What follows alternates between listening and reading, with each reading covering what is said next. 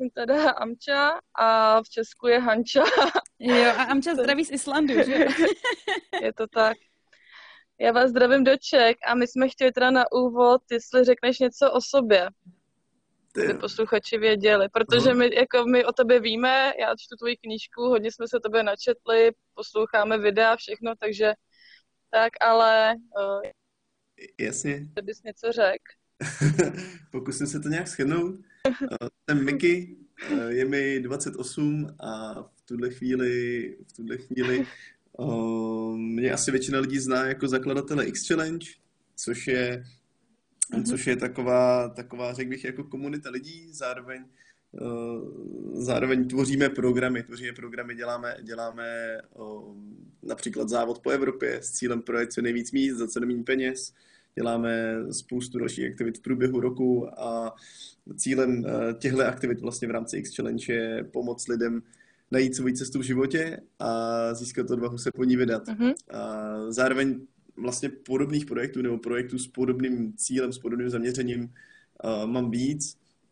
Uh, jedna věc je třeba uh, je třeba Leapmakers, což je neziskovka, což je organizace, která, která se zaměřuje na vzdělávání ve, na středních školách a děláme přednášky o tom, co nám vlastně ve škole neřekli a snažíme se učit studenty pracovat se svýma talentama, se svýma silnýma stránkama.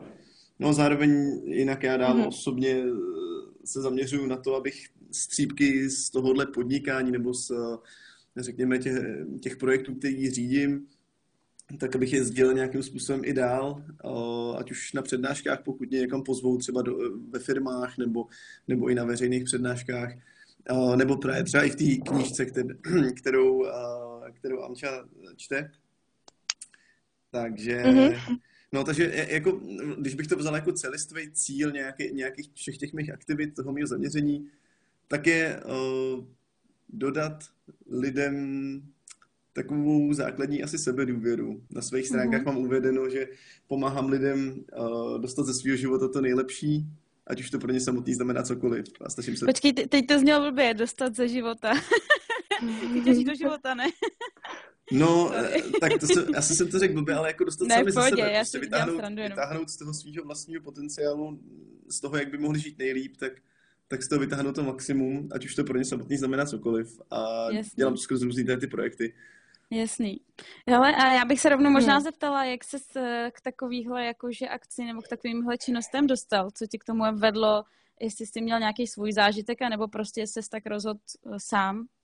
Jo, bylo to, díky, díky za otázku, no to asi dává smysl rovnou to. Uh, jasně, tak ono to vycházelo z mojí vlastní zkušenosti, kterou jsem se snažil předat. Já jsem uh, měl vlastně už jako, řekl bych, hodně mladý, uh, teda mě je pořád 28, že jo, ale, ale ještě výrazně mladší, tak jsem měl vlastně docela dost cestovatelských zkušeností, které jsem přišel úplně sám. Tehdy, když jsem začal, řekněme, v 17 cestovat, tak tak neexistoval ještě ani Instagram v Česku, nebo jsem o něm minimálně nevěděl. Hmm. A jo, Facebook se tak sotva rozvíjel. A ještě většina mého okolí jako Facebook brala jako takový ten mainstream, do kterého se ani nebudou připojovat. A to znamená, mm. jak jsem mhm. začal cestovat, tak to bylo prostě proto, že jsem jako mm. fakt hodně chtěl, ale neměl jsem žádnou inspiraci ze svého okolí, od svých a, blízkých. Promiň, mm-hmm. promiň kolik, ti, kolik ti bylo, když ještě nebyl takhle ten Facebook a Instagram? No tak uh, já jsem začal někdy v roce 2009, Facebook mm-hmm.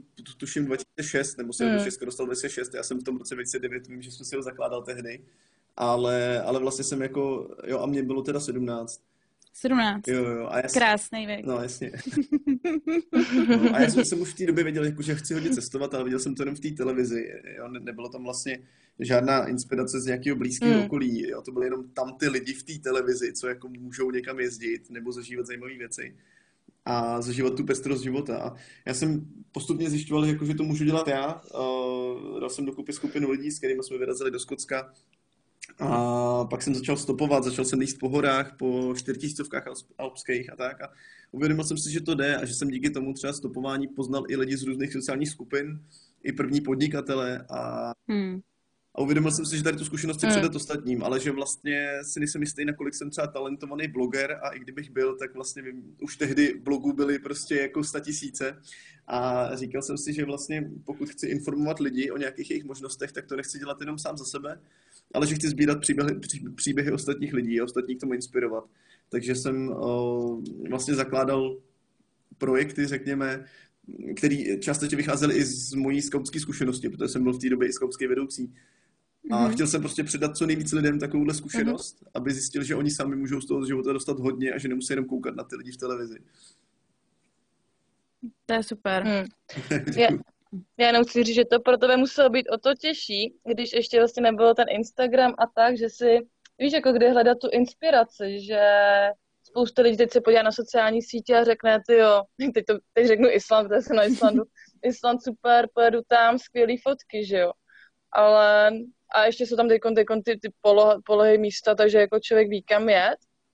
Ale předtím to bylo no, prostě těžší, mě, takže to mě se mě, na tom líbí. Jako, no. Já jsem si uvědomil, že úplně ty nejsilnější zážitky byly právě nenaplánované, že jakmile se začaly sdílet takový to, kam, no, kam jezdit, jakmile byla sdílena poloha, jakmile začal prostě TripAdvisor, takové věci, tak, hmm. uh, nebo jakmile jsem třeba měl možnost cestovat s kamarádem autem, tak mi to vlastně ty zážitky zkazilo svým způsobem, protože už jsem věděl, kam mm-hmm. jedu, už jsem věděl, jak to tam hmm. vypadá.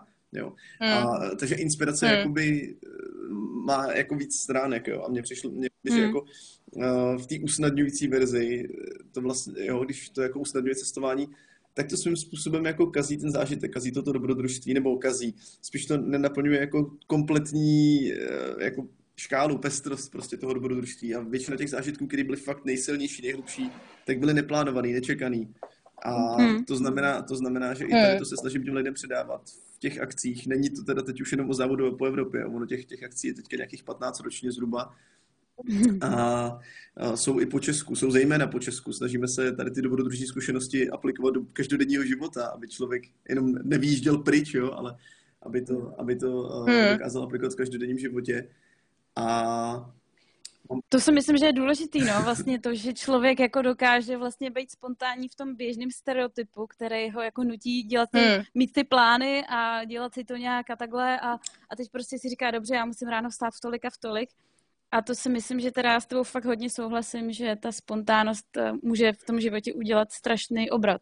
Jo, ono je to jako by to, to, to základní, základní hledání toho dobrodružství v každodenním životě, podle mě, protože on tam může mm. být a ono může jít fakt od drobnosti, kterým asi ten den zapamatuju, ať už prostě do práce půjdu třeba jinou cestou, než jsem zvyklý.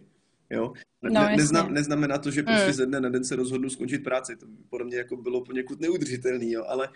Jo, to si myslím, že jsou extrémy. no, ale, ale o, co jsem chtěl, když, když jsem s tím začal, že že já jsem se snažil těm lidem dodat vlastně i ten nádech té spontaneity nebo té neplánovanosti i v těch jejich vlastních cestách. Proto jsem je k tomu začal inspirovat skrz, skrz uh, výzvy, které jsme začali pořádat, které jsme začali dělat, hmm. kde já jsem ani nevěděl, jak to třeba dopadne, nebo jsem nevěděl, jak přesně se ta výzva dá splnit. Jo? Třeba stoupně letadlo. Jo?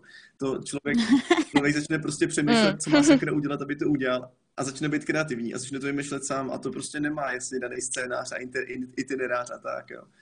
A povedlo se ti někdy stopnout letadlo? Ale mě osobně, mě osobně ne, protože já jsem to vlastně nikdy neskoušel, jak to nikdo nehecnul. Mohli byste to zkusit, ale, ale to, to, to, to, někdy v roce 2017 jsem to dal do jedné z těch akcí jako výzvu a s tím, že jsme absolutně nevěděli, jak to dopadne, prostě, jo, jakože to je přeci nereálný, jsme si říkali, jo, a hned, no, hned asi dva dny na to prostě uh, jeden tým ve Slovinsku stopnul letadlo a od té doby vlastně asi tak desetkrát ročně se to podaří.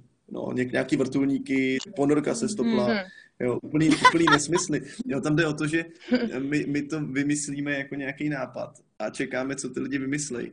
Jo, samozřejmě mm-hmm. za ty, za ty mm. roky se učíme taky uh, ty nápady formulovat tak, aby to lidi blbě nepochopili, aby Jasně. No, no, prostě, aby si to ne, nepřevzali, nepřevzali nějakým způsobem, prostě každá, každá z těch... Prostě stopni ponorku a hodí bombu do, no, do oceánu. Ne, tak ono, ono opravdu, jakoby, každá ta výzva, každá větička, každý slovo vlastně v té výzvě uh, je potřeba hodně přeskoumat. Ono to je docela věda, jsem zjistil, hmm. protože lidi hmm. se dokážou všechno možný vyložit hmm. různě, ale základem je vždycky, aby každá ta výzva byla splnitelná legálně a morálně aby si to tak aspoň, řekněme, většina lidí jako dokázala, dokázala představit, nebo ideálně prostě úplně každý samozřejmě.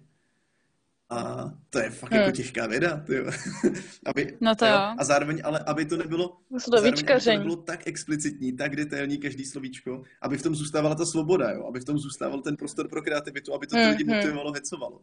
Jo? Takže to jsou takový, takový dvě hmm. strany, které potřeba vyrovnat. No to je jedno, to se dostal zbytečně daleko. ne, to je v pohodě. Já jsem se tě chtěla zeptat ohledně toho cestování, ale ty jsi mi vlastně teď odpověděl. Já jsem se chtěla zeptat, co se u tebe změnilo, protože ty jsi v jednom rozhovoru říkal, že dříve si uh, utíkal a proto si cestoval, teď si vlastně říkal, no úplně jsi mi odpověděl, že teď hledáš v tom každém dni vlastně nějaký ty věci a tu spontánnost. Tak jenom jestli to teda odpověď na tady tu otázku, nebo jestli bys to jo, ještě nějak to... rozvedl. Víš, jako jak se ti to povedlo. Já maličko, no. maličko rozšířil, no, ale, ale jo, já jsem... Hmm. Povídej, já jsem začínal, začínal s tím, že o, jsem vlastně jako vůbec nebyl hrdý na to, že bydlím v Česku. Jo? Když jsem spíš tím, že jsem začal no. cestovat, tak tím spíš jsem jako, uh, když jsem na to koukal tu optikou jako toho negativna, tak, tak tím spíš se mi jako dostávalo zpátky, jsem jako zjišťoval, jo, Čechy, tě ani nikdo nezná pomalu prostě, jo, a, a nejsme pro svět důležití. Mm. A, a tak, se, tak se mi jako potvrzovali takové vlastně jako negativní věci. A víceméně jsem prostě ty první roky cestoval proto, abych našel jiný, jiný domov, abych jako žil tam v tom světě, jako v tom lepším, jo. Prostě hmm. jsem utíkal za, za lepším, ale, ale postupně jsem začal zjišťovat, že vlastně jako nikde, kde jsem byl aspoň díl než jako týden, tak mi nebylo ve výsledku líp, jo. Že, že v tom prvním týdnu samozřejmě, že vidím, že prostě v Švýcarsku je uklizenějíc, jo, a, a prostě vy, mm. jo, a, a, řeknu si, no tak v Česku se takhle nemáme, jo, nebo si řeknu v tom, mm. v tom, v té Gruzii jsou na sebe lidi milejší, jo, prostě a to v Česku nemáme a, a to prostě v tom prvním mm. týdnu, pokud na to člověk kouká tou optikou toho, že v Česku je to na prd, tak, tak si to potvrdí samozřejmě. Ale jakmile začneš ty lidi jako poznávat, tak zjistíš jako, jo, ono to je fakt fajn, ale ono to je vlastně úplně všude fajn. A pak, pak si uvědomíš, počkej, tak fakt se v Česku tak blbě pak zjistíš, že Česko je prostě šestá, teďka už teda mm. sedmá, ale pořád jako sedmá nejbezpečnější země na světě. Že se tady máme fakt jako božský, že prostě mm. jako tady podmínky pro podnikání jsou pořád úplně nádherný oproti naprostý většině světa. Samozřejmě záleží, s kým se srovnáváme, ale tak třeba taky to, že se tady s těma lidma dorozumím úplně nejlíp. Ať už s nimi mluvím anglicky, španělsky, německy nebo jakkoliv jinak, stejně se s Čechem domluvím nejlíp, dorozumím, protože jsme koukali mm. na hmm. stejné pohádky. no jasně. A, a že se mi hmm. tady prostě žije dobře. A uvědomil jsem si, že nejde o to zdrhat a hledat jako kam teda vyvezu ten svůj uh, vědomostní potenciál prostě a, a začínat život od znova mě prostě jako nebaví, už jsem to taky zkoušel a zjistil jsem, že je to fakt od znova, že neuteču před sebou. Hmm. No. To je podle mě jako strašně jako takový uh, common zážitek jako hodně lidí, co takhle cestují, že jako já v podstatě jsem hodně měla podobnou věc, že jsem taky strašně chtěla furt jako najít ten domov někde jinde a pak jsem jako vlastně uh, zjistila, to jaká fráze, jo, ale že vlastně ten domov má člověk v sobě a prostě jako stejně ho nikde jinde nenajde. Prostě. Jo, je, je, to, je to tak, no. Jakože, já jsem prostě zjistil, že tady, hmm. jako ano, jako v Česku je pár věcí špatně, nebo řekněme věcí, které mě štvou, ale přijde mi, že jako stačí s tím něco udělat, stačí to jako hledat tu cestu, jak to, jak to změnit, jak to vyvinout, tak aby se nám tady hmm. žilo líp a uh, k tomu mě i hodně vede jako vlastně scout, uh, kde, kde jako ta základní myšlenka je hledat cesty, jak zanechat za sebou ten svět o kousek líp, lep, jak ho za sebou zanechat o kousek lepší, lepší než, než hmm. jak jsem na něj hmm. přišel, hmm. jak jsem ho našel. Jo, a, a mám pocit, že takhle bych jako to mohl mm. ty nedostatky hledat úplně všude na světě, ale maličko líp se mi to bude měnit tady v Česku, než prostě v Americe, kde to prostředí neznám.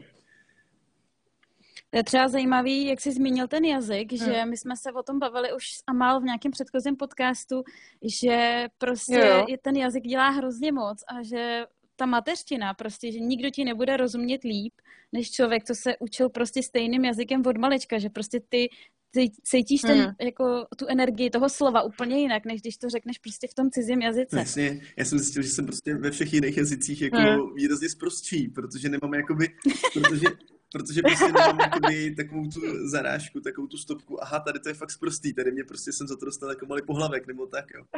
Takže, mm-hmm. takže asi jsem, jako mm-hmm. já to hodně sprostý člověk, když si nad tím tak přemýšlím.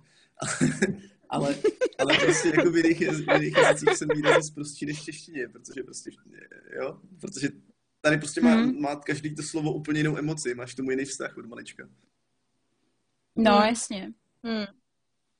No, já s tím úplně souhlasím. Já když jako mluvím v angličtině, což teda jsem mi jako četla v své knížce, ať se jako lidi nebojí mluvit, když jsi v zahraničí. Ale já třeba měla hrozný blok, když jsem přišla na Island před dvěma měsíci a mluvit, protože jak jsi z té školy tak trošku postižený, že mm, máš mluvit dobře, tak já měla problém s tím, že jsem si říkala, co když tu větu řeknu blbě. A teď prostě poslední dobou už jakože mluvím, ale pak jsem si říkala, pak další zase blog, říkám, to já bych nemohla chodit jako s cizincem. Mm. Protože přesně jak jako říkáte, že já bych mu nedokázala říct všechno a tady ty vtipy nebo pohádky, že se asi nikdy nepochopíme jako na 100%, no.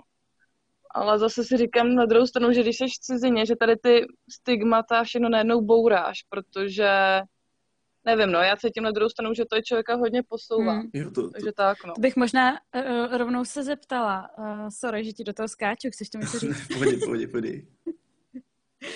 Já bych jenom se zeptala v rámci toho, jak málo zmínila to školství, že vlastně je to docela jsem narážela na to já docela dlouho, že prostě u nás to školství je takový, mě přivprostě strašně zastaralý. Nevím, jak to je teda úplně teď, hmm. ale protože už teď chvilku jako neučím, ale prostě přijde mi, že by to chtělo nějakou jako obměnu a docela mě zaujalo, že ty Miky děláš nějaký i přednášky a že jsi se i v některých rozhovorech zmiňoval o tom, že třeba nějakou tu změnu by si taky uvítal nebo že bys něco dělal jinak. Tak by mě třeba zajímalo, co by ty si jako změnil.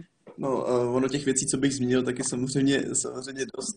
Ono je problém, problém spíš o to, jak to změnit a jak tu změnu aplikovat, protože ono i, ono, hmm. ono jako spousta hmm. lidí, včetně mě, si jako docela stěžuje na české školství, ale pokud se v tom pak pohybuješ díl a povídáš si s těma lidma, kteří to nějakým způsobem třeba řídějí, tak zjistíš, že uh, oni ty změny se dějou, jenom, jenom prostě pak už to není otázka třeba na školství, ale otázka na uh, to, z čeho vychází většina ředitelů a učitelů v Česku do, do, do, do posud, že prostě pořád jako jsou zvyklí na nějaký systém, na nějaký memorování, na něco prostě z komunismu a, a hmm. uh, bojí se změn, bojí se inovovat.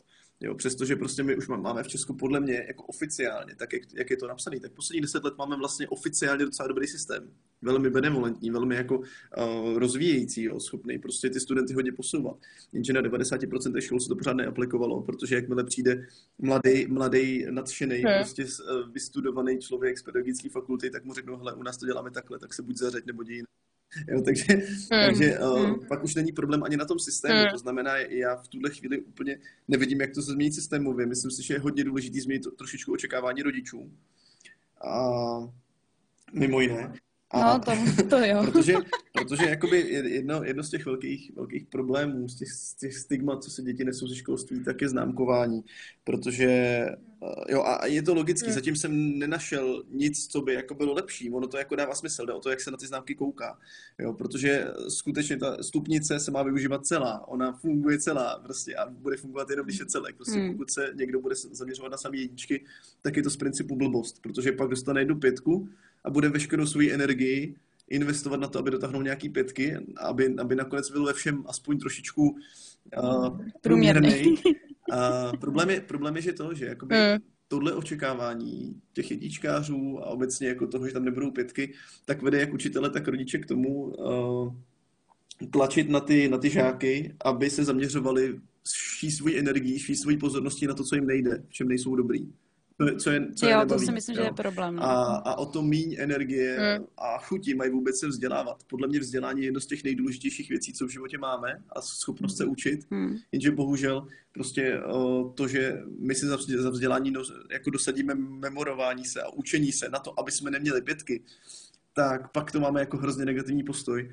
A já jsem měl hmm. taky negativní postoj ke, ke vzdělání, prostě jenom jsem si musel uvědomit, že jako vzdělání zdaleka nekončí se školou, že nejde mít ukončený vzdělání, že naopak eh, vzdělání jako pokračuje dlouhodobě a musí pokračovat, aby jsme prostě hmm. jako ne, nezatuhli, zvlášť v dnešní době, kdy se prostě svět mění a my se potřebujeme jako dál informovat.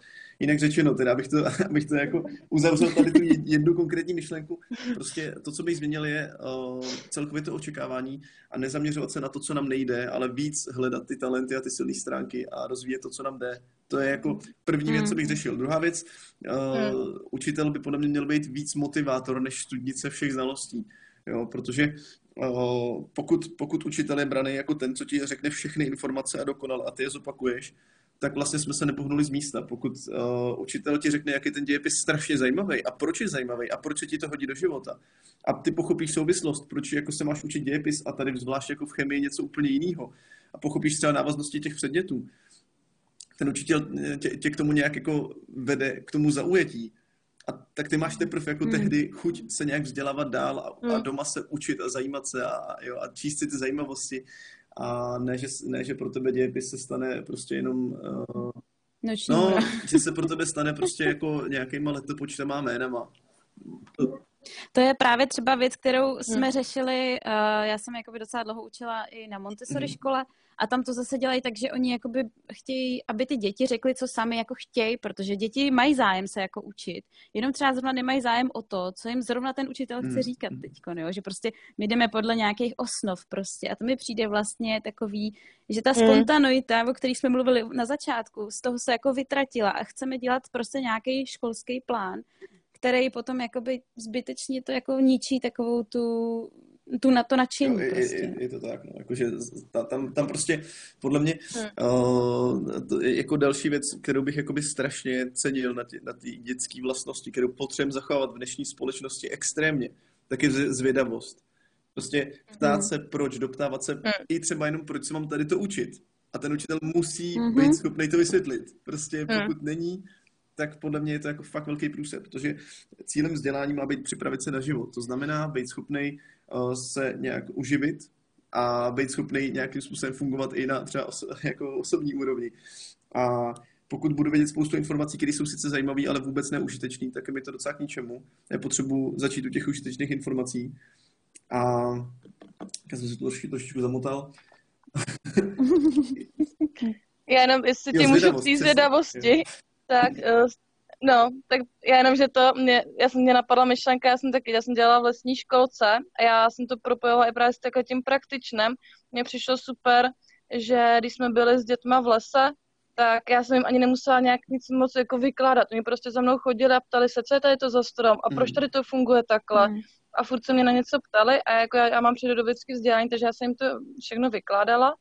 A zároveň mě to přišlo i prakticky v tom, že ty děti byly v pořád venku, takže uh, oni to chápali, jak už to funguje a neměli to jako ostatní děti ve školce v knížkách. Hmm. Prostě jo, tady to je prostě lípa. A, takže mi to přišlo skvělý, že ty děti budou jo, jako skvěle připravený. Nevím, v tomhle to se to propojuje, nějakou víš. zkušenost více smyslovou. Vlastně. Ale to jsem chtěl říct, ta, ta, ta, ten rozvoj jo, zvědavosti, přesně. prostě jakmile prostě já, já svoji, svoji přirozenou vlastnost být zvědavý a rozvíjet věci a přemýšlet nad věcma, tak jakmile ji prostě zabiju tím, že jediná, jediná hodnocená vlastnost je memorování, což je jako zajímavá schopnost mozku, ale ne ta asi nejdůležitější.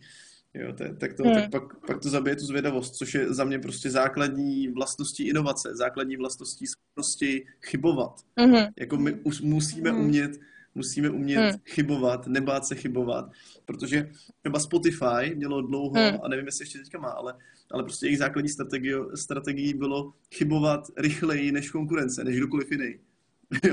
prostě chybování je úplně základ k tomu, aby, aby, hmm. aby se člověk mohl učit. A bohužel to současné školství, tak jak hmm. je zatím teďka, tak jako eh, k tomu učení opravdovýmu zkušenostnímu, tak vlastně moc nevede. Máš pětku, tak nazdar prostě. Hmm. Hmm.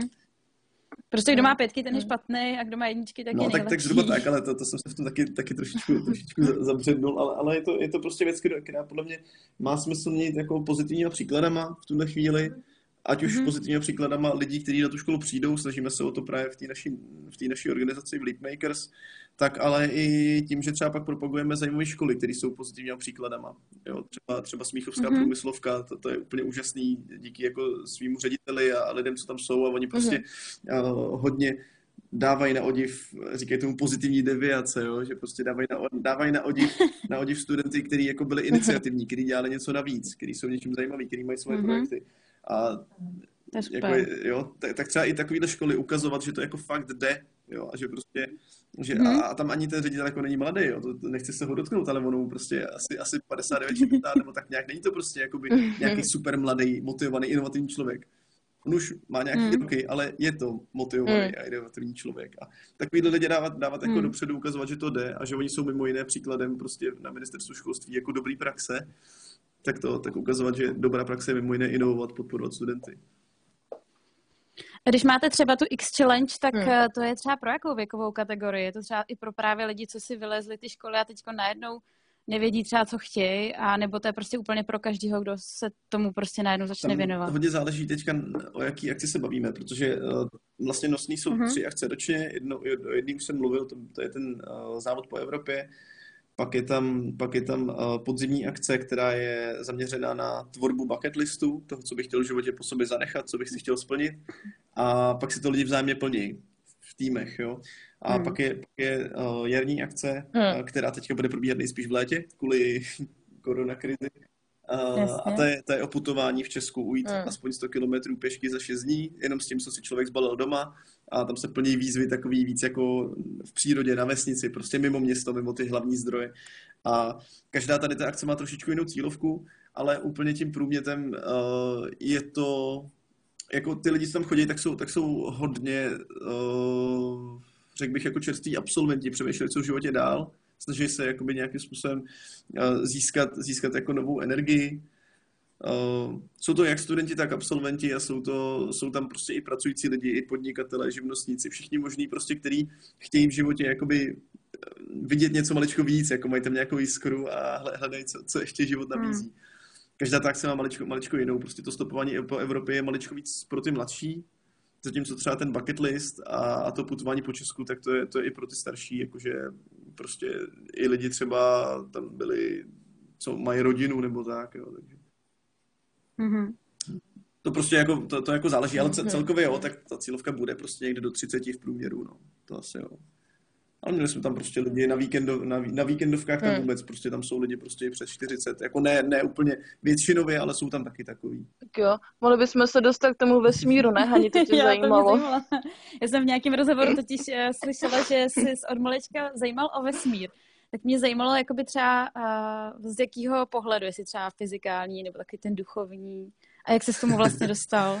No, mě uh, vlastně ty oba pohledy, co, co, co popisuješ, tak mě zajímají, protože mě jako obecně extrémně zajímá, o čem tady ten svět je, že jo.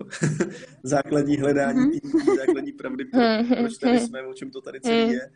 A e, jako malýho mě samozřejmě ještě o to víc zajímalo, když je něco jako obří, větší, naprosto přesahující, nepředstavitelný, tak jsem si to samozřejmě chtěl představit. To znamená, jak ta, řekněme, filozofická část, tak ale i ta, i ta fyzikální, abych pochopil teda, co už aspoň víme. Víme, že, že toho víme málo Mhm. pořád, ale, ale. Víme, že nic ale, nevíme. ale pořád jakoby existují pojmy, jako je nekonečno, pořád existují pojmy, jako je singularita v černé díře třeba, pořád jsou pojmy, které Mhm. uh, jsme schopni objevovat, jo, nebo třeba nejmenší jako subatomární částice a tak. A uh, jsou, to, jsou to věci, které mě jako hrozně zajímaly, abych jako pochopil, z čeho se skládáme, kam až jako se rozpíná náš vesmír, vlastně, kam až jako můžeme vlastně cestovat teoreticky, jo. A jestli vůbec můžeme. Mm. A no, začalo to asi u toho, když jsem viděl film Armageddon, tak teďka uh, sice, sice to, když si to člověk rozebere jako z hlediska uh, jakýkoliv orbi, orbitální dynamiky nebo, nebo vůbec toho, jak by to mohlo fungovat, tak je to strašná blbost, ale pořád je to strašně emotivní film, který mě hrozně hecnul k tomu, a začít se zajímat o to, co je teda jako Hmm. za hranicema a tady Pardubic třeba a, a naší planety. Mhm. A pak vlastně to postupovalo tak, že jsem chodil do pardubické knihovny a četl jsem tam všechny encyklopedie o vesmíru, co byly v dětský, v dě, jako v dětské knihovně. Pak už, když to bylo dočtený všechno, Hmm. všechno o astrofyzice a tak, co tam jako bylo, tak jsem chodil do dospělého.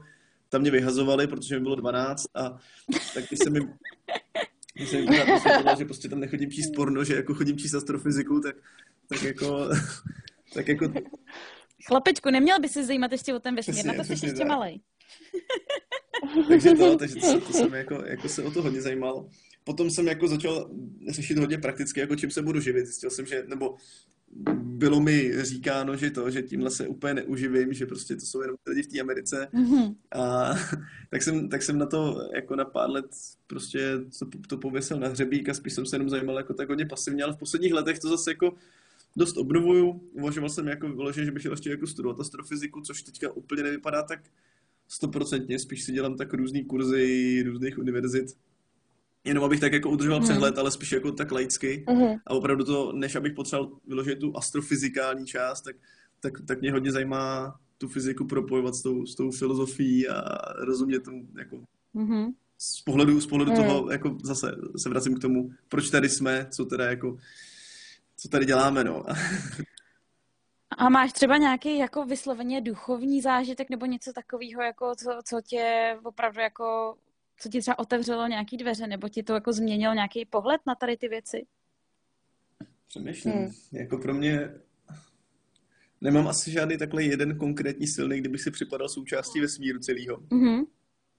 Když, tak klidně nějaký vyber. Když nepočítám zkušenost za Šišem, kde prostě jsem kde, kde, kde, jsem měl, kde jsem měl pocit, že vnímám prostě reliktní záření vesmíru, což je takový to záření, který bylo vyslaný během velkého třesku. Jo. A, a my, ho, my ho ale to je, to je zajímavé, my ho reálně můžeme pozorovat. Když eh, koukáš na to, jak ti šumí televize, ta stará, tak jedno procento mm-hmm. z toho šumění je skutečně reliktní záření vesmíru. To je prostě to, to co vidíme, tak to tak je, mm. tak je věc uh, vyzařovaná vlastně velkým třeskem, stará 13,7 miliardy let. To je zajímavý. Ale, ale jenže problém je, když, hmm. když máš hašiš, tak to, tak když máš tady tu zkušenost, tak máš pocit, že se z toho zblázníš, ale... no jasně. ale to je jedno. Uh, z, z, těch, z těch jako, uh, duchovnějších zkušeností jako zajímavý byl zážitek třeba ve tmě, když jsem, když jsem byl hmm. tmě týden sám se sebou zavřený hmm. prostě v absolutní tmě, takový, kde si prostě fakt nezvykneš, je tam prostě absolutní tma. A tam jsem měl jako um, tam jsem měl hodně silnou zkušenost se sebou ve smyslu jako takového toho úplně základu. Člověk si zjistí, že jako není zase tak výjimečný oproti ostatním lidem a nebo jakýmkoliv jiným bytostem. A že možná když jako se zamyslíš nad tím, o co by byl svět chudší, kdyby tě neměl, tak ono toho moc není. Ale něco přece jenom to je. U mě to byly nějaký čtyři slova, teďka si je bohužel přesně nepamatuju, ale je to vlastně pro každého člověka možná jenom jedna větička, čím obohacuje ten svět. Ale obohacuje. Hmm. A tady to pro mě bylo hrozně důležité uvědomit hmm. si, že jsem jako fakt uh, strašně průměrný v uvozovkách, jsem jako součástí něčeho mnohem většího ale, ale něčím i trošičku výjimečný. A, a tady ta zkušenost nebyla taková ta jako transcendentální, všeo, všeobjímající o celém hmm. vesmíru, naopak byla jako velmi hluboká, niterní, jako jenom o mě, jenom o mojí vlastní duši. Ale i tady si člověk uvědomí, že, že opravdu už jenom tím, že něco obohacuje, znamená, že je to součástí. A těžko se to předá, předává slovama, tak pardon, jestli to je moc hmm. abstraktní, hmm. ale No. Ne, ne, to je v pohodě. Já, já myslím si, ne. že docela chápu i, jak to myslíš, protože si myslím, že člověk, když jako chce obohacovat eh, okolí, tak musí nejdřív jako obohatit tak nějak sám sebe. A vlastně tady ta zkušenost hmm. mě, mě docela i zajímá, protože bych to sama chtěla někdy zkusit, ale vím, že hodně lidí jako říká, že na to musíš být jako, nebo že prostě musíš být trochu připravený, nebo musí se ti tam fakt chtít, jinak, že to může být třeba i docela jakože blázinec. To určitě, to určitě, tak ono se to eh, jakoby nazývá terapie tmou, ale není to žádná oficiální terapie. Uh, na druhou stranu, hmm. jako, jako jo, souhlasím, musí se ti tam fakt hodně chtít a musíš přesně vědět, uh, že tam chceš.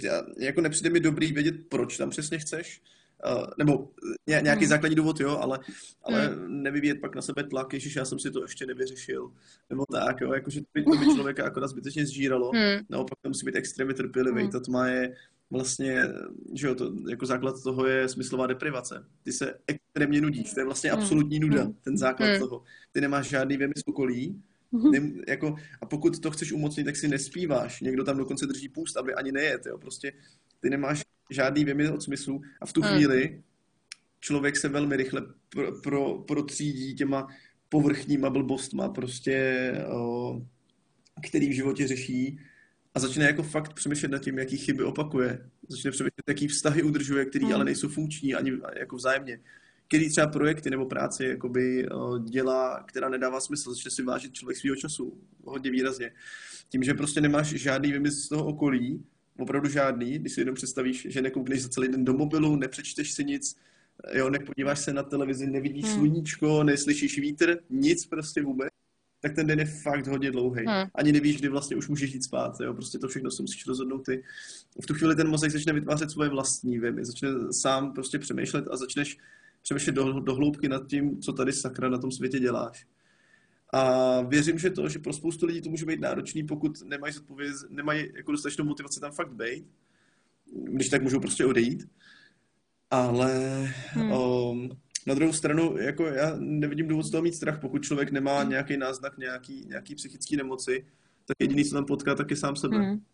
Jako tam nepotkáš nic jo. víc, než seš ty, a pokud hmm. se toho člověk bojí, tak se svým způsobem bojí sám sebe. Chápu to, protože je to těžká zkušenost, extrémně těžká. A když jsem tam potkal třeba svůj mhm. strach, mě tam prostě celý den strašila Samara, jestli jste viděl horor kruh, jo.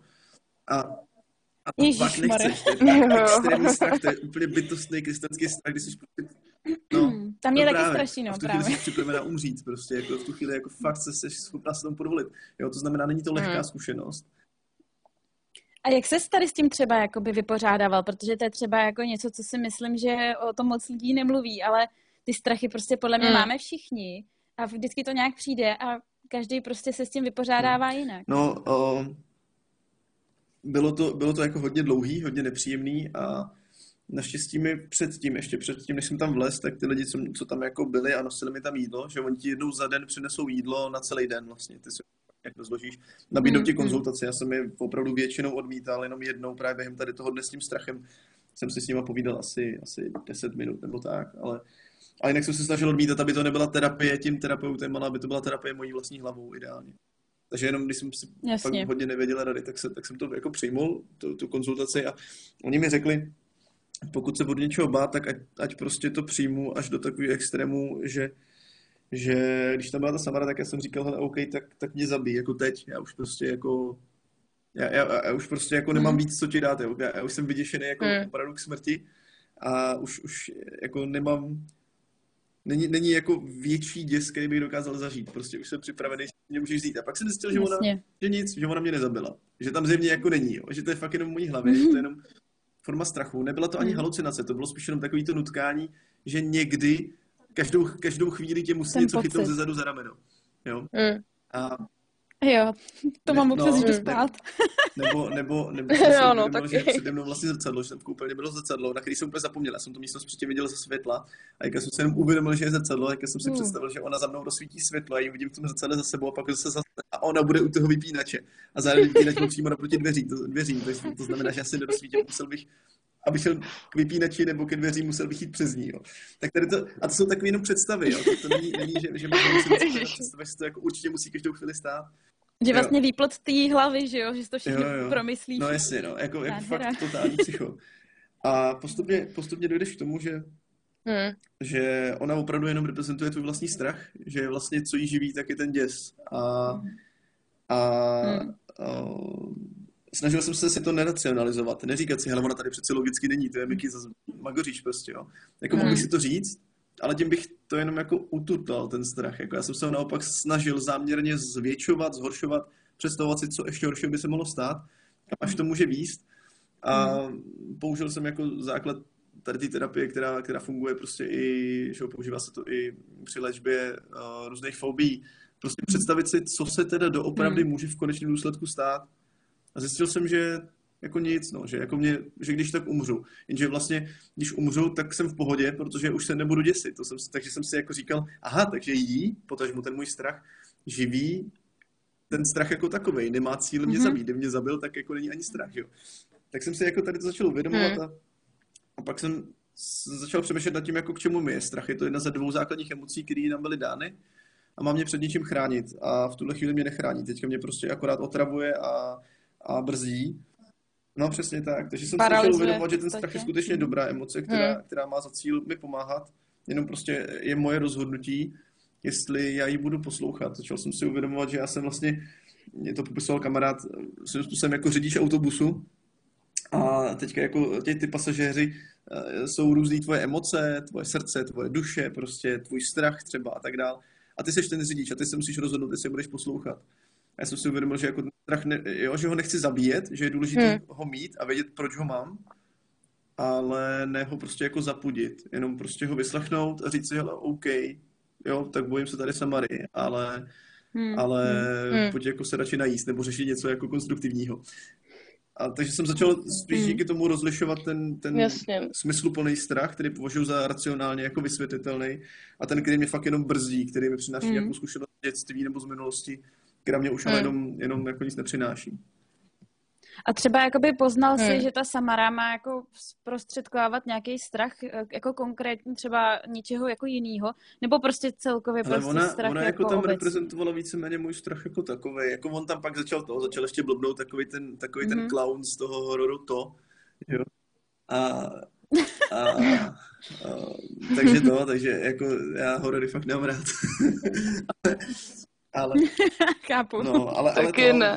Je tohle jenom No, povídej. Nebo já jsem chtěla říct, my jsme se totiž bavili s Hančou o rozšiřování vědomí a mně tady ta forma terapie tmou přijde taková čistá forma, víš, protože se, my jsme říkali s Hančou, že jako rádi se rozšiřujeme vědomí, ale spíš skrz tady ty čisté věci, než že bychom si dali LSD a řekli si, jo, tak pochopíme vesmír. Protože já, já bych měla přesně strach z toho, že když, dobře, byla bych v té tmě a stalo se mi to, co tobě, tak furt uh, nejsem pod vlivem drog nebo alkoholu, takže je to pro mě čistý a jako jasně chápu, že jsem měl hrozný strach, ale byla bych ráda, že jsem se rozšířila vědomí takhle, než kdybych prostě, když to řeknu blbě, tak jsem bych se sjela přes LSD a teď bych si říkala, jo, teď jsem pochopila všechno. Ale já to prostě, já to takhle nemám. Jsme to prostě hmm. řešili s Hančou už několikrát, že pro nás tohle není jako cesta, no. I když já teda teď, jsem... abych se jakoby, nevím, no. abych si teď jako ne, eh, teď nevím, jak to říct, ale prostě eh, já nemám moc co říkat, protože jsem byla na ayahuasce, takže... Ale to je pro mě přírodní, víš, jako, já, že to mi přijde čistý. přírodní a nepřírodní, protože všechno beru, že nakonec jako pochází z přírody a Jo, a, a i, i s normální stravou, mm. s hmm. ovocem, prostě do sebe přijímám chemikálie, třeba vitamin C a další. Jo, ale, takže za sebe já třeba tady to úplně nerozlišu. Na druhou stranu souhlasím s tím, co říkáš. Uh, mně ta mm. zkušenost přijde i jakoby opravdovější, protože sám před sebou si v budoucnu můžu obhájit, to, jo, to jsem byl já, to byla moje hlava. Ono samozřejmě i každá zdrogovaná zkušenost je pořád jenom tvoje, mm-hmm. tvoje hlava, není to ta droga ale i už si to třeba zapamatuje. Jo. Jakože mám, mám i takové zkušenosti, co jsi popisovala, ale, ale vím, že prostě ten stav hmm. je třeba i krásný. Ty si, ty si uvědomíš, že jako vnímáš celý, celý eh, teda jako vesmír, nebo jsi součástí něčeho takového, ale pak, pak se probudíš do jakoby reality a už je to nesprostředkovatelný, ta zkušenost. Jako ty, ty sice, sice máš nastavenou lačku, víš, k čemu to no právě. vztahovat a můžeš začít jako přemýšlet, jak tady toho stavu dosáhnout i bez třeba té drogy nebo nějaký substance, ale, ale, to, ale, ale ta hmm. zkušenost vlastně není úplně plně tvoje vlastní. Jo? Mě, jako, jako baví, mě, baví mě to pozorovat, baví mě jako mhm, zajímat mm-hmm, a přemýšlet, mm-hmm. jako k čemu můžu stahovat svoje schopnosti a vlastnosti svého těla nebo mozku. Ale, ale mám pocit, že právě tady ta terapie skrz tu tmu, skrz tady tu smyslovou deprivaci, tak je mnohem autentičtější právě v tom, že si jako mnohem líp zapamatuješ že v tobě zůstává, zůstává i v tom hmm. normálním stavu. Jo, no asi jsem to myslela tak nějak, jak jsi to řekl, no, protože přesně jako když má člověk uh, situaci, kde je prostě pod vlivem, tak mě vadí, že sice tam cítím spoustu věcí, ale nedokážu to potom druhý den zprostředkovat. Navíc potom člověk, když si dá drogu, tak sice uh, má že ty dopamin, serotonin, ty hormony, ale druhý den je najednou úplně jako, že mu přijde, že už ne, není život, není láska, není nic, je bez emocí. Uh-huh. Jo, tak to a to se mi asi na tom úplně nelíbí. No. v pohodě. Nebo... Takže já mám, já mám, tu, mm. já mám tu výhodu, že já prostě mm, to máš dobrý. Si, si to prožiju, ale, ale to, ale fakt jenom, když už se něco takového stane, tak pak tak se to snažím co nejvíce jenom pozorovat, nebrat to jako únik, hele, jdu se opít nebo takhle, hmm. abych byl opilej, abych utek, ale, ale spíš jako inspiraci eh, prostě pozorovat ten změněný stav hmm. vědomí, hmm. ať už je to právě opilost, nebo i řízení auta je změněný stav vědomí. Člověk vnímá ten svět rychleji, to je strašně zajímavý, jo. Ale, takže jakýkoliv změněný stav hmm. vědomí je strašně hmm. zajímavý hmm. pozorovat a pak, pak hmm. jako přemýšlet, co mi to může dát, jak já si tím můžu inspirovat v každodenním životě. To je, to je strašně zajímavý brát to jenom jako hmm. takovou lačku. Kam jo, to můžeš, jo já si jako vlastně myslím, že člověk eh, by spíš měl mít jako k těm věcem větší respekt a nebrat to s takovým tím jako a teď si jdu užít prostě zábavu, ale fakt jako s respektem si tady ty látky mm. nějakým způsobem jako brát, protože prostě pak se stane, že si veme něco, co mu nemusí Tam udělat prostě úplně jako, dobře. Že? No, na to nejsem, nejsem schopný toho tolik mm. říct, protože nejsem schopný úplně spochybňovat nebo obhajovat něčí motivaci. Tam prostě strašně záleží na zkušenostech daných člověka a tak. Ale, ale jako jo, ten respekt a pokora si myslím, že hmm. tam je jako základní, pokud člověk, já si nevím představit, že bych si vzal LSD, aniž bych měl zkušenost se tmou. Jo. Že prostě nejdřív hmm. podle mě musí mít hmm. tu extrémní sebezkušenost, abych vůbec dokázal jako do sebe cokoliv dalšího vpravovat, jako hmm. prostě jakože představa, že, že si vezmu nějakou drogu, aniž bych no, jako, eh, měl tu nějakou silnou sebezkušenost, tak já, já, já bych se fakt bál, protože Protože jsem si najednou podle něčeho jiného, nějaký mm-hmm. substance, než, No, mm. to je příklad, jo. Strašně těžká představa a myslím, že jsme zabředli mm. do dost zajímavého tématu teda. jo, jo, jo, to si myslím, že jo, no. Nevím, jestli si o tom někdy tady eh, třeba už Mám mluvil. Pocit, že, že asi ne, tyjo, takhle jak veřejně, a tak já jsem taky ne, neříkal nic, že jo, celou dobu se bavíme o, o žvejkání pampelišek, jo, takže, takže na mě nikdo nic nemá. Ale ty jsou výborný, já jako pampelišky doporučuji vylohovat. Ty jsou jako zdravotně dobrý, samozřejmě. Hele, a kdyby jsem se měla teda vrátit eh, k tomu cestování, tak třeba já jsem se chtěla zeptat, jestli máš pocit, určitě jakoby máš pocit, že cestování je trošku i jiný pro holku a pro kluka, protože prostě přeci jenom u těch holek jsou tam takový nějaký rizika, tak třeba co by se doporučoval jako holkám jako pro, na cestování, aby prostě hmm. to pro ně bylo třeba bezpečnější? To je hrozně těžký, jako, těžká otázka na mě, to bych si měla skoro ptát já vás, protože já jsem životě holka nebyl. Takže... tak... Jasně, chápu. Ale, ale jak to nem... Klidně se taky pak vyjádříme. No se nemůžeš vidět, že jsi holka třeba v minulém životě. na tohle téma, ale, ale, to, ale za mě takhle, za mě jako úplně základní věc, kterou je potřeba zmínit, zmínit jako když se vůbec člověk baví o bezpečnosti při cestování a kterou jsem úplně na začátku, když jsem začínal třeba přednášet nebo takhle, tak jsem ji jako neříkal, uh, tak je přiznat si, že cestování není bezpečný jako přiznat si, že vylíz z baráku a jít hmm. do práce není bezpečný. Hmm. Že řídit auto není bezpečný. Že vlastně, jo, že jako my se nemůžeme bavit o tom udělat něco bezpečný, protože skutečně každá věc, co udělám, každý moje rozhodnutí mi může přinést nějakou újmu. A, ale, ale se stejnou hmm. mírou a s výrazně větší pravděpodobností je nějakou zkušenost. A hmm.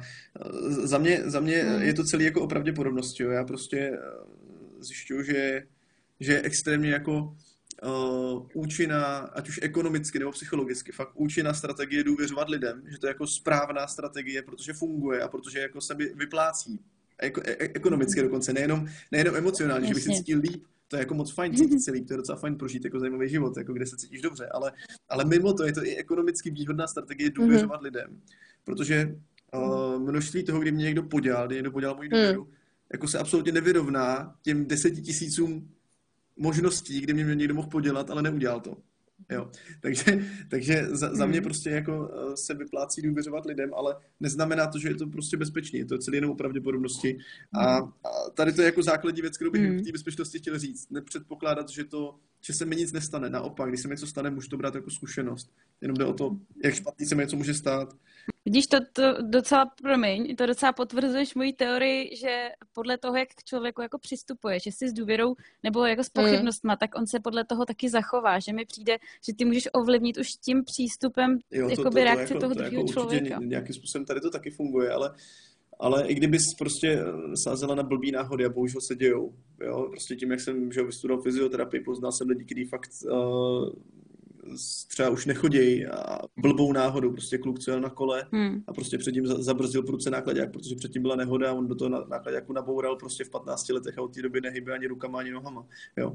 Bohužel se prostě náhody stávají hmm. a i když hmm. udělám všechno pro svou bezpečnost, tak se prostě může stát cokoliv, jakmile vykrčím z baráku. Nedej bože, když mi na ten barák spadne letadlo, že jo, ale jo, že jako jako já nemám pocit, že by cokoliv bylo úplně bezpečný, ale, mm. ale když, když se jako člověk smíří s tím, že uh, celý je to o pravděpodobnosti a především o sbírání zkušeností, tak co je taky zajímavé, co, co mě ještě ovlivnilo eh, vůbec jako v debatě o bezpečnosti, tak byl jeden zajímavý dokument nějakých dvou Němců, co, co stopovali nebo jezdili prostě po světě asi tři roky průběhu toho dokonce jakoby otěhodněli prostě, jo, takže prostě jako i vychovali nějaký děti snad někde ve střední Americe nebo tak. A mě v závěru toho dokumentu říkali, že jim furt někdo celou dobu říkal, že prostě teda měli štěstí, že se nic nestalo. A oni říkali, ty jo, hele, spíš jsme neměli smůlu. Ono je mnohem víc případů, kdy se ti nic nestane. Mnohem, mnohem výrazně víc, kdy prostě jenom máš zajímavou zkušenost. A to, že tě okradou, neberu jako, že se něco stalo. To prostě bohužel Eh, pokud člověk se považuje za cestovatele, tak přijme, že se to mm. jednou asi stane, že jednou prostě se dostane do nějakého srabu. To, to jako, mm. pokud, pokud jo, to, to, je prostě blbá zkušenost, ale, ale, ale co s tím, no, tak jako se stalo, no. Tak. No jasně. Mm. To mi připomíná takovou tu příhodu, jak vždycky říká Dušek, jak uh, mu uteče ten kůň tomu sedlákovi a všichni mu říkají, že vy máte hroznou smůlu, že vám ten kůň utek. A ten sedlák říká, no, tak smůla nebo nesmůla, nevím, uvidíme. Pak ten kůň se vrátí a přiběhne s ním stádo dalších koní a všichni říkají, že vy máte hrozný štěstí, že vám přived ty koně. A ono štěstí, smůla, nevím, no pak jeho syn jede na tom koni a zlomí hmm. si nohu, že jo? A teď prostě to takhle pokračuje dál a vlastně nikdy jo, člověk to, neví, to co určitě. je smůla, co je štěstí. No, ale, ale jakoby eh, otázka hmm. jako bezpečnosti hmm. holek na cestách, tak chápu, že tam jako se asi bavíme o nějakým, o nějakým potenciálním prostě, ať už fakt jako blbejch věcech, jako prostě znásilnění, prostě ublížení na zdraví, na životě, co já vím, jo.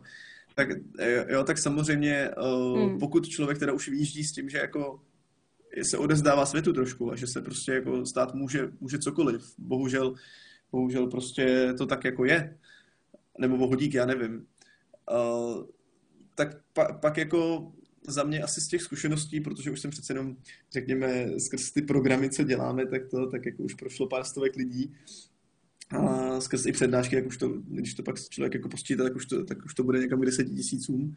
Ale uh, co tak jako vím, tak bohužel, bohužel tady jako vlastně holky, co znám, co cestují sami, tak mají strašně silné zážitky. Pro mě prostě jako ta zkušenost cestování sám je ta nejsilnější, protože tě to nutí nebejt sama, nutí tě to povídat si s lidma, hmm. poznat ty lidi do opravdy a, a oni se tím mnohem víc otevřou, než když si hmm. povídají s někým jiným česky. Prostě. Hmm. To, je, to, je, to asi možná znáte obě, prostě, ale hmm. když jsem prostě v nějaký svojí bublině, i kdyby to byla bublina dvou lidí a povídám, hmm. si, povídám si česky s tou svojí bublinou, tak mě ty místní přijmou o maličko míň, než když jsem sám. To znamená, jako já hrozně doporučuji tu, tu jako samostatnou zkušenost, hmm. ale samozřejmě jako je logicky bezpečnější, prostě když, když je lidí víc, a ať už to jsou dvě holky, holka, kluk, ze stopování z nějakých statistik vychází, že jakoby ta, ta, ta jakoby, uh, kombinace bezpečnosti a zároveň jako rychlosti v tom stopování je prostě holka kluk, protože to prostě být jakoby důvěryhodně, zároveň mm, je to hmm, bezpečný, mm. a, ale jako neexistuje prostě pojistka, jo. Já, já ani necítím, že bych byl jako v pozici, kdybych měl někomu radit, jak to dělat bezpečně. Jo, já spíš jako nemyslím asi ani pojistku, ale spíš třeba uh, nějaký jako tip uh, na něco jako třeba čím se jako řídit, nebo třeba, nevím, prostě, jestli ti něco takového napadá, třeba řekni, že ne, že vůbec nic takového neexistuje. Jo, když si něco vzpomenu, tak to, tak to třeba doplním, ale, ale já za sebe dokážu mluvit z pohledu jakoby cestovatele, můžeme se bavit o bezpohlavním cestovateli, jo, kde prostě, kde prostě vím, že ta zkušenost, když jsi sama, tak, nebo sám, tak, tak je prostě jako tím, tím blíž v té samotě, tím, tím prostě autentičtější, no. A, ale samozřejmě ne hmm, vždycky a ne hmm. pro každýho. Já to určitě... Jako, taky bych necestoval po každý sám. Hmm. Jsou prostě expedice do hor, kde bych prostě za boha sám nejel. I když jsem to jednou taky udělal, fakt už bych to asi nezopakoval. Jo, to je právě třeba, já se ptám hlavně kvůli tomu, že sama jako tohle občas řeším, že já se nebojím po Čechách tady cestovat sama, naopak jsem z toho úplně vždycky nadšená, ale třeba hrozně hmm. bych chtěla jako jet eh, třeba do Peru, a to prostě už mám takový blok, že si říkám, ty já prostě nevím, jak, co se tam děje, jak to tam funguje, co kdyby se mi tam prostě něco stalo. A takový ty prostě už to naskakuje, tak třeba to možná není jenom jakoby ženská zkušenost, ale samozřejmě se tam vybavují i ty ženské jako věci, aby prostě nějaký to znásilní a tohle, tak jestli třeba i tady tomu nějak jako uh, jako předcházetel, ty si vlastně odpověděl tím, že si říkal, že připravit se na to, že se může stát úplně asi, jako asi cokoliv. bohužel jo, no. Jako rád bych, rád bych poradil, mm. ale, ale bojím se, že mi to vlastně úplně tolik nenáleží, že, že, prostě, že prostě to, co dokážu říct, ať mm. už ze zkušenosti svojí nebo z těch lidí, s kterými jsem se bavil, tak je, tak je určitá forma připravenosti sebe, ale samozřejmě ideálně i svého okolí. Prostě jako, jo, jako ty lidi by měli vědět, co dělám, ale mm. taky proč to dělám, jaká je ta motivace. Jo, jakože pokud uh, se stane, že pak jako rodina někde bude muset skládat 10 milionů výkupný, tak by asi měla vědět, proč jsem tam sakra jel, aby mi to do života nevyčítali. Jo. Takže blízký, pokud možno jako, jo, snažit se prostě informovat, hmm. informovat a být jako v tomhle i nesobecký, pokud to jde, nebo, nebo, tak, nebo vlastně sobecký, jako samozřejmě hmm. člověk by si měl jít za tím, co chce, jako jo. Ale, ale to, ale, ale nesobecký minimálně v tom, hmm. že, že jako informuje dokázat prostě ty hranice hmm. nějakým způsobem furt dodržovat a ty jo. energie Mně se, mně se jako líbí, mně se líbí třeba zase jako tady na, tady na tu stránku, to, co si říkáš, že třeba Tim Ferris, jakože uh, nesnažte se uh, neproste o dovolení, prostě o odpuštění. jinak, jinak řečeno, radši to nejdřív udělejte, mm-hmm a, hmm. a, jo, protože když prosíš o dovolení, tak, tak vždycky riskuješ, že někdo řekne ne, jo. Takže mám, hmm. pro, mám pocit, že je lepší je prosit to odpuštění, hmm. ale, to, hmm. Ale pokud to aspoň trošku jde, tak bych jako hmm. to okolí informoval o těch svých motivech, aby věděli prostě, že pokud se mi něco stane, tak, tak mi to za to asi země stálo. No jasně. Hmm. Já tam v tom podobně, já zase mám, že to musím hmm. radši udělat, než abych toho litovala, nebo prostě, nevím, nemůžu si nějaký věci hmm. odpustit, takže to mám zase tady tam podobně já tady mám ještě, ty jo, se mě zaujalo v tvý knížce, nebo kdyby si řekl, proč jsi začal vůbec psát tu knížku a já se tě potom zeptám nějakou otázku, co jsem tam ještě včera četla, protože já už jsem s tebou řešila spoustu věcí a i si myslím, že to tady toho fakt hodně zaznělo. Mm-hmm. Ale pak tam mám ještě jednu otázku, která byla taková jako zajímavá, ale celkově, mm, jestli řekneš tvůj motiv, proč jsi vůbec tu knížku začal psát jo. a něco tak o tom, co ti to dalo. podělat a cokoliv, s tím, že to poje v závorce, takže můžeš dělat cokoliv, můžeš podělat cokoliv, podat pisy o všem, mm-hmm. co by ve škole neřekli. Mm-hmm. A jako já jsem asi před třema, čtyřma rokama měl takový nápad, že, že by bylo fajn, kdyby po mně někdy v životě zůstala knížka, ale pak jsem si říkal, že za prvý co bych těm lidem řekl a za druhý nikdy se na to neudělám čas, takže tím jsem taky tu myšlenku zavřel.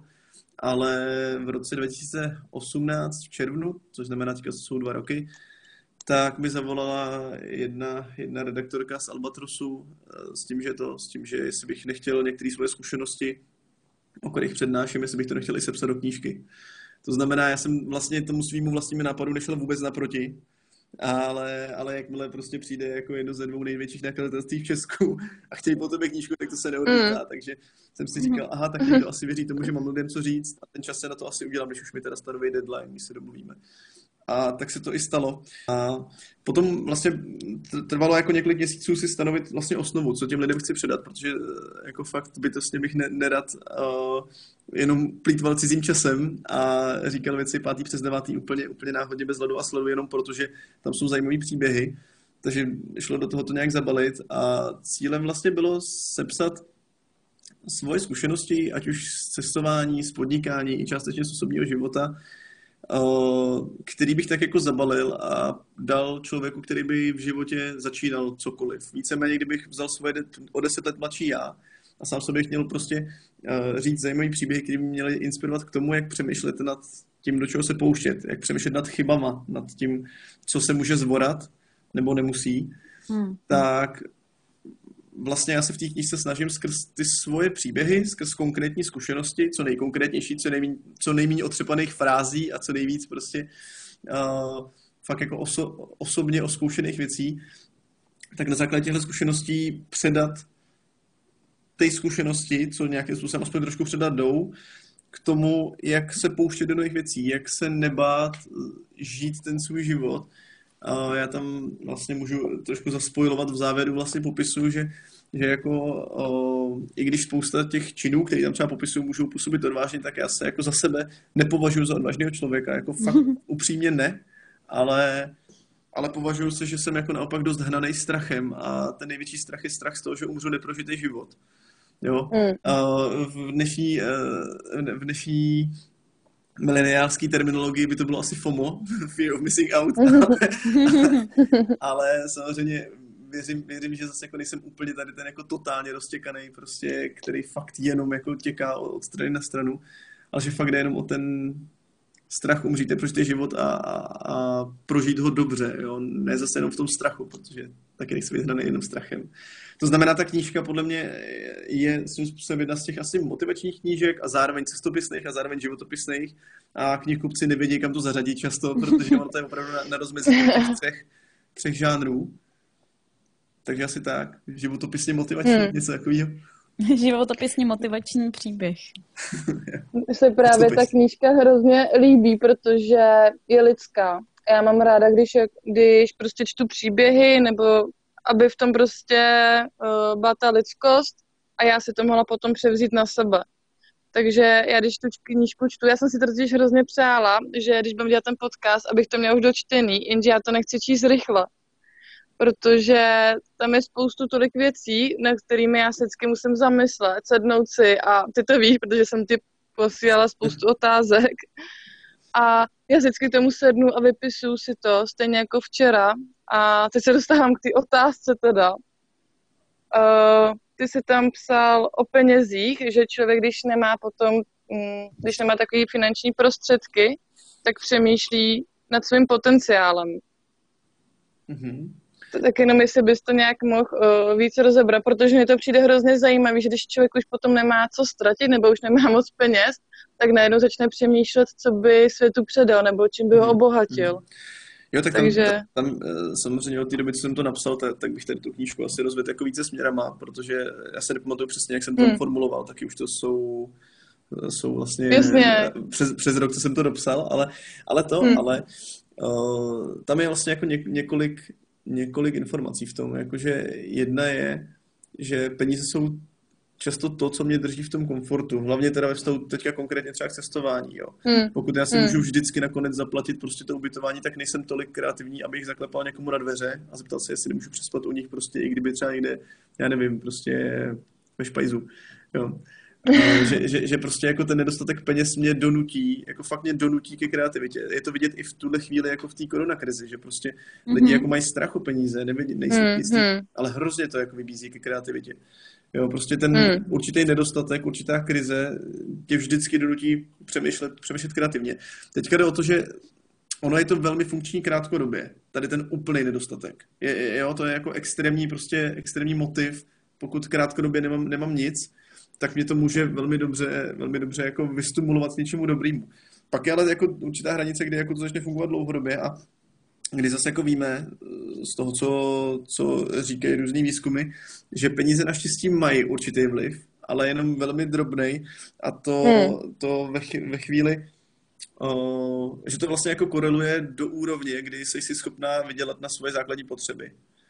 Jo, hmm. Pokud se v životě dostáváš do toho, že opravdu dlouhodobě prostě v úrovni rok, dva, co já vím, o, máš problém pokrýt své základní potřeby a fakt řešíš prostě, jestli rohlík stojí korun do 90 nebo 2,50, tak v tu chvíli se tě to dotýká na každodenní úrovni a v tu chvíli to skutečně snižuje kvalitu tvého života a snižuje to i tvoji kreativitu. Začneš hloupnout. Jo. A, hmm.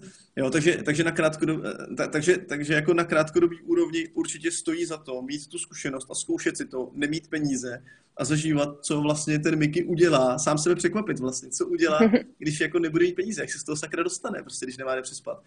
Jo. Hmm. A, a je, to, je to super zkušenost, je to super zkušenost, protože člověk zjistí, že vlastně si fakt poradí při, při čemkoliv. Ale pak na druhou stranu v tom úplně dlouhodobém, tý, na té dlouhodobé úrovni, uh, jakmile se mu podaří tedy tu krizi nějakým způsobem zažehnat a zjistit, co já můžu teda předat, nebo aspoň krátkodobě, jak se vydělat peníze, tak je důležité vědět, že já si prostě potřebuji umět pokryt svoje základní potřeby, jinak začnu hloupnout a ta kreativita se zase jako sníží. Hmm. Ale, ale jde o ty základní potřeby, to, to znamená v Česku prostě mi stačí jako 10 tisíc prostě, jo. hmm. jo, jako, nebo já nevím, možná i míň, jako, jo, že že pak už je opravdu spousta věcí, které sice lidi dělají nešťastnýma, ale spíš je to srovnání s jejich sociální bublinou, že prostě někdo, kdo nevydělá 200 tisíc, tak je smutný, že prostě najednou Uh, nevím, si místo, místo Lamborghini může pořídit jenom Aston Martin a to je hrozně smutný příběh. Mm, to, je, to už je co jiného. No, jo, pak, už ta, pak už ta kvalita míra štěstí uh, je spíš jako daná jinýma faktorama, pro který se můžu spíš rozhodnout. Hmm. Tam možná jenom uh, taky záleží na tom, jestli člověk jako je sám, anebo jestli se musí třeba o někoho i starat. Samozřejmě, hmm. no, to, to, je, to je jako jasný. No. Tady, tady to je jako taková velmi, velmi obecná, obecná základní věc. Těch, těch variací tam bude strašně moc. No. Hmm. Mně přijde, že to člověka obohacuje i v tom, že třeba když to vezmu, když jsem byla měsíc ve Větnamu a taky právě kolikrát jsem spala jako venku a ty podmínky byly fakt kolikrát hodně šílený, tak to člověka chce, jo, nemáš moc peněz a tak. A na druhou stranu ti to tak obohatí, že potom jsem se vrátila do Čech a šla jsem do práce a něco jsem řešila a říkala jsem si, to mě nemůže rozhodit. Víš, hmm. jakože když řešíš takovýhle prostě bizarní situace v zahraničí, které jsou kolikrát prostě fakt jako těžký, tak potom, když se vrátíš do toho normálního života, tak tě to podle mě obohatí i tady tím, že jsi takový víc vyrovnanější, nebo nevím, no určitě jako má, málo co tě potom rozhodí. Já jsem měl teďka třeba mm. fajn rozhovor s Lukášem Matěj, Matějčkem, co založil Backend, taková ta firma, co dělá, mm. co dělá různý kouřený brašny matohy. Jo, ten jsem slyšela. No. My jsme to slyšeli, no, jo, nám se to líbilo moc. Tak rozhovor právě na jako podcastu Leapmakers, tak tam přesně tady o tom mluví, jakože on vlastně že, že vlastně jako to cestování, to vidět prostě ty extrémně chudí lidi třeba v Indii a tak, anebo zaži, zažívat jako těžké zážitky, že to člověka strašně jako otřepe do toho každodenního života. že hmm. až, až, je potom těžký se v úzovkách, v úzovkách, a on to neříká žád, žádný povyšený úrovně, jo, ale prostě v úzovkách snížit na řešení malicherností, prostě jako, hmm. to je, jakou máš barvu auta, prostě, nebo takovéhle věci, ty reálně jako tvůj život jako neovlivňují prostě. Hmm. Hmm. Že prostě najednou člověk začne řešit fakt takový ty základní potřeby, aby vůbec přežil, že jo, a pak najednou se vrátí a tady někdo si stěžuje, že prostě Že musí sedět doma během karantény. Přesně tak, no. jo, no. Z- zažíváme těžkou krizi, ty jo. a co ty během karantény, jak si to užíváš? Hele, uh, no já vlastně jsem zjistil, že bych to neměl nazývat karanténa, protože to je zákaz volného, volného po, po, pohybu, není to zákaz vycházení, takže vlastně je to v pohodě. Mm-hmm. Ale Uh, já jsem měl jako takových několik období, že jo? tak teď, když se bavíme, tak je začátek května, to znamená, už máme za sebou nějaký, nějaký měsíc a tři čtvrtě, řekněme. Uh, což je vlastně docela psycho, protože to je skoro celý letní prázdniny. Když si to vezme člověk mm-hmm. jako spolu dítěte, tak mm-hmm. prožil celý letní prázdniny doma. ale ale uh, hrozně úrovní, jako byly tam prostě chvíle, kdy jsem jako byl totálně neproduktivní, kdy jsem byl na sebe naštvaný, jo, takový to, kdy, kdy jako nic nedělám, jenom chci koukat na seriál, nebo ani nechci teda, já vlastně ani nevím, co chci v tu chvíli, protože na seriál hmm. jsem naštěstí k tomu jsem se nesnížil, na seriál jsem nikdy nekoukal. Teda samozřejmě nechci tím pomoct lidi, co koukají na seriály. To, Nesnížil. ono, to, ono to má samozřejmě určitě nějakou, nějakou informační hodnotu, ale, ale koukal jsem prostě na, na nějaký na nějaký, prostě jsem prokrastinoval, jo. Hmm. A, a, neměl jsem se za to rád, to znamená, byly takový jako období, takový chvíle, jako, když to nebylo příjemně, ale mám pocit, že mě to jako taky hodně nabudilo k řešení jako strategických věcí, ať už jako z hlediska mýho osobního, mých, mojí osobní živnosti, nebo z pohledu právě X Challenge, tak, že vlastně ty důležité věci, které se odkládaly, protože tam byla spousta rutinních, uh, operativních jako věcí, tak byl teďka prostor jako řešit, řešit takový ty strategický, co teda plánujeme dál, a co plánuju já se sebou dál, jak bych pojmenoval svoje, svoji službu světu a, mm-hmm. a takovýhle věci. A, takže... Taková terapie karanténou. No, no, no, takže mám pocit, mám pocit, že já jsem to využil docela dobře. Jako mrzí mě, když pak jako někdo si fakt vyčítá, že vidí produktivního člověka a že on sám fakt jenom prostě si akorát dokázal prodloužit prostě Netflix. A, tak, tak mě mrzí, když takový člověk potom je jako z toho hm. smutný, hmm. ale Zase na druhou stranu, pokud se někdo užije, tak, tak to nemá, nemám vůbec jako chuť ani důvod jako nějak kritizovat. A no, jasně. pokud je ten člověk spokojený, tak se nemusí vůbec porovnávat s někým, kdo řeší strategii své firmy, prostě, nebo co já vím. Jo, jakože. A přišel jsi na něco, jakože, co bys teda do budoucna opravdu chtěl třeba udělat, změnit, nebo...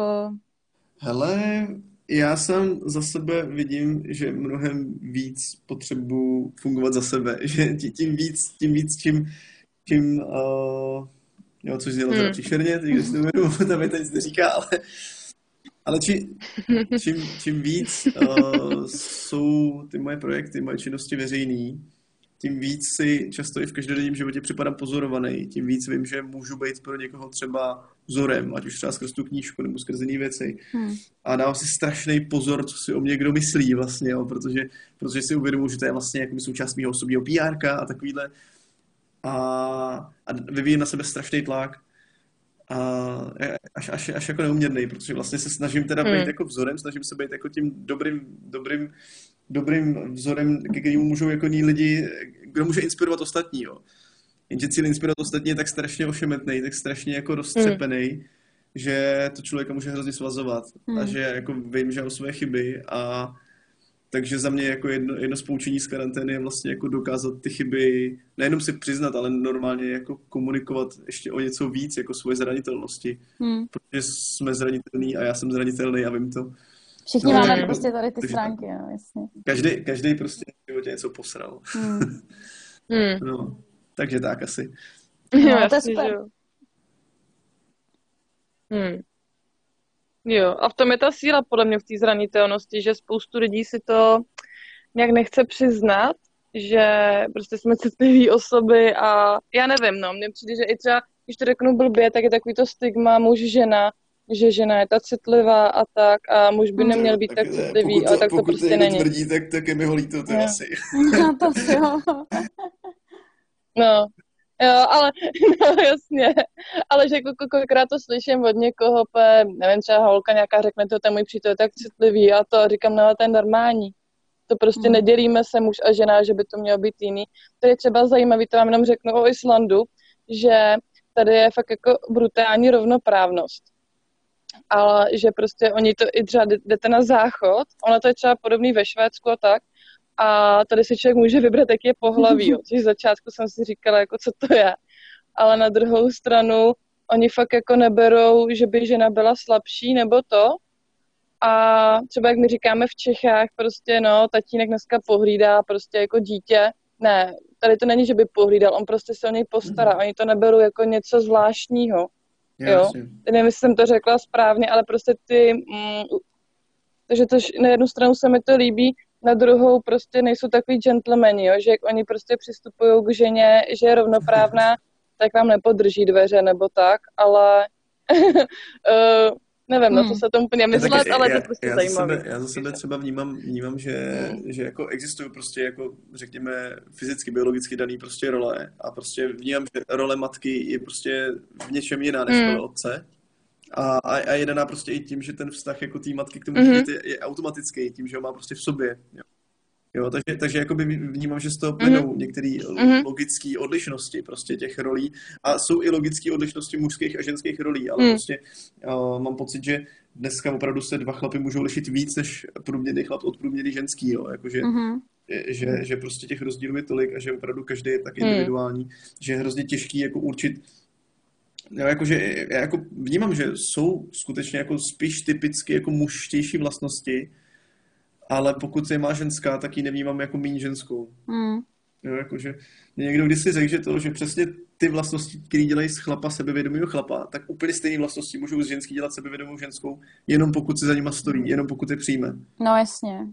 Jo, mm. jakože že vlastně rozlišovat to je jako, hmm. asi víme, co je tak jako společensky braný jako typicky mužský a typicky ženský, ale nepřijde mi jako důležitý to nějak, to nějak um, třeba pokud někomu vadí, že je prostě kluk citlivý, tak, tak to je asi spíš jeho problém, než toho kluka.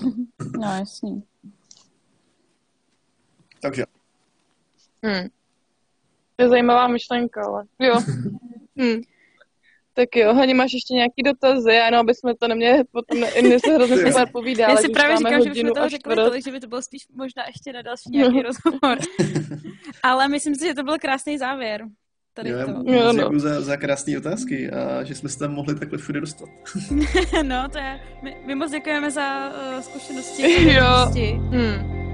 Bylo to hodně obohacující, fakt děkujeme. My jsme právě chtěli, aby jsme šli s tebou víc do hloubky, aby to nebylo jako, protože jsme slyšeli spoustu tvých rozhovorů a všechny jsou super, ale chtěli jsme se dotknout i nějakých hlubších témat a tak. No. Se to podařilo, tak... Takže já, já, já, já jsem rád. tak se těším, až to bude. Dobře. Mějte se hezky. Tak jo, děkujeme moc, Miky.